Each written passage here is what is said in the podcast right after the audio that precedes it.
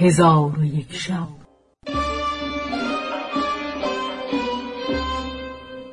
چون شب دویست و چهلم برآمد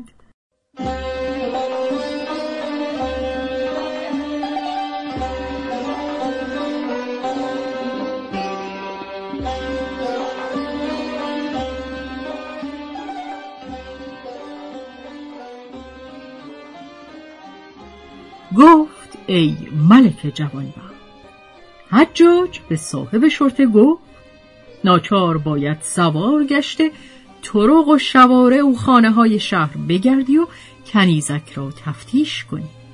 پس از آن روی به نعمت کرده گفت اگر کنیزک تو پدید نیاید من ده کنیز از خانه خود تو را دهم و ده کنیز از خانه صاحب شرطه گرفته بدهم. پس از آن به صاحب شرطه گفت به جستجوی کنیزک بیرون رو.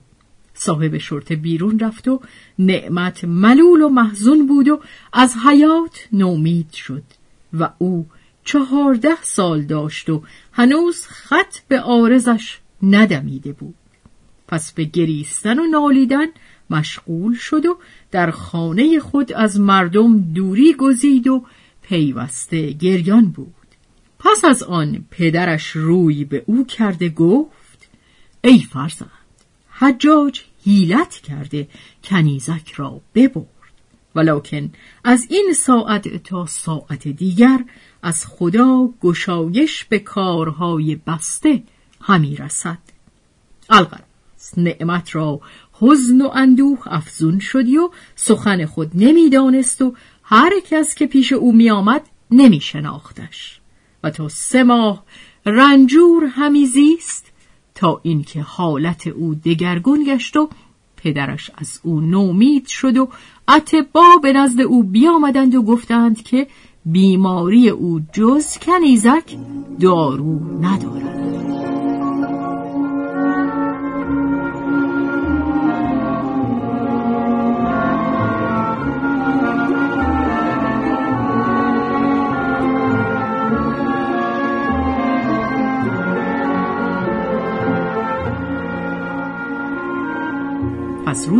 روزها طبیبی عجم که در طب و نجوم انگشت نمای مردم بود به شهر درآمد. ربی او را بخواست چون طبیب حاضر آمد ربی او را در پهلوی خود بنشاند و گرامیش بداشت و به او گفت که به حال فرزندم نظر کن پس طبیب نبز نعمت بگرفت و به روی او نگاه کرده بخندید و گفت پسر تو را بیماری اندرون است.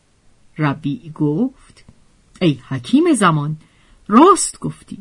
اکنون رمل از برای او بکش و مرا از تمامت کار آگاه کن و هیچ چیز از من پوشیده مدار. عجمی گفت او به کنیزی مفتون است و آن کنیز به بسره یا به دمشق اندر است و بیماری فرزند تو را دارو جز وصل کنیزک نیست. پس ربی گفت اگر میانه او با کنیز جمع آوری تو را چندان مال دهم که تمامت عمر تو را بس باشد. طبیب عجم گفت این کار کاری است آسان و نزدیک. پس از آن روی به نعمت کرده گفت خوشدل باش که تو را باک نیست. آنگاه طبیب به ربی گفت چهار هزار دینار مال بیرون کن. ربی چهار هزار دینار زر به در آورده به طبیب تسلیم کرد. پس طبیب به ربی گفت همی خواهم که پسر تو با من به دمشق سفر کند و الله باز نخواهیم گشت مگر اینکه کنیز را بیاوری. پس از آن طبیب روی به آن جوان کرده و گفت نام تو چیست؟ گفت نام من نعمت است. گفت ای نعمت بنشین که در امان خدا هستی و خدا میانه تو و کنیز تو را جمع آورد. پس نعمت راست بنشست. طبیب به او گفت دل قوی دار که ما سفر خواهیم کرد. ولکن بخور و بنوش و دلشاد باش تا قوت سفر داشته باشی. پس از آن همه ضروریات مهیا کرد و از پدر نعمت ده هزار دینار بستد و اسبان و اشتران از او بگرفت. آنگاه نعمت پدر خود را وداع کرده با طبیب عجمی به حلب سفر کردند و در آنجا از کنیزک خبری نشنیدند. پس از آن از حلب بیرون آمده همی رفتند تا به دمشق برسیدند و سه روز در آنجا براسودند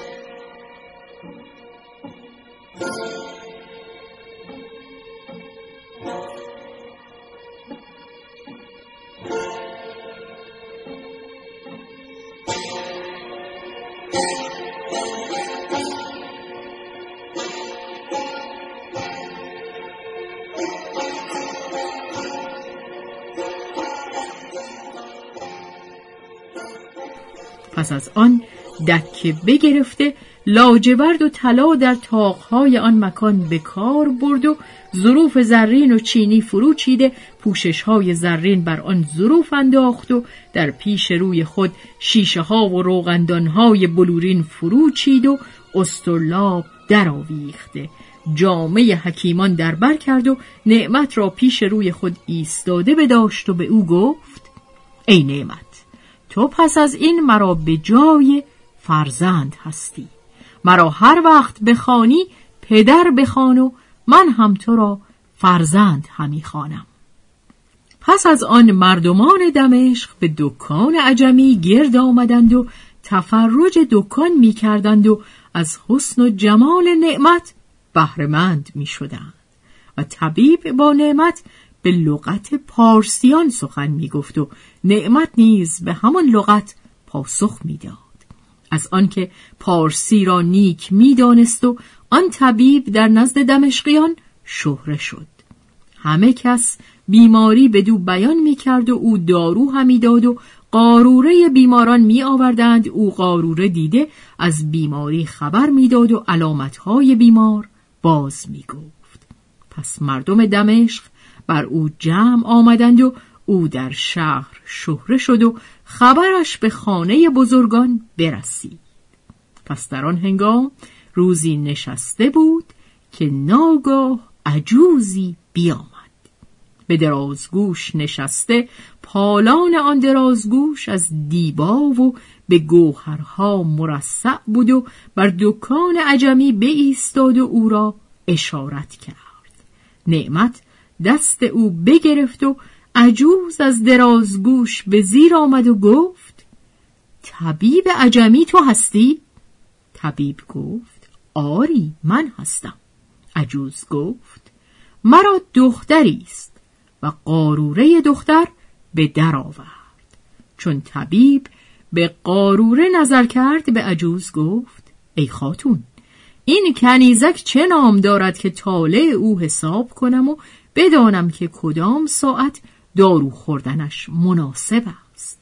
عجوز گفت ای برادر اسم کنیزک نعم است. چون قصه به دینجا رسید بامداد شد و شهرزاد لب از داستان فرو بست.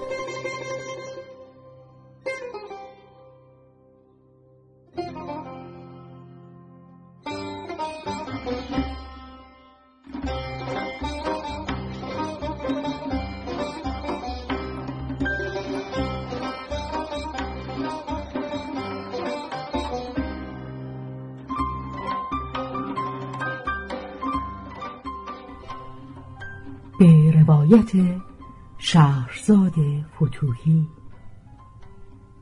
تنظیم از مجتبا میرسمیعی.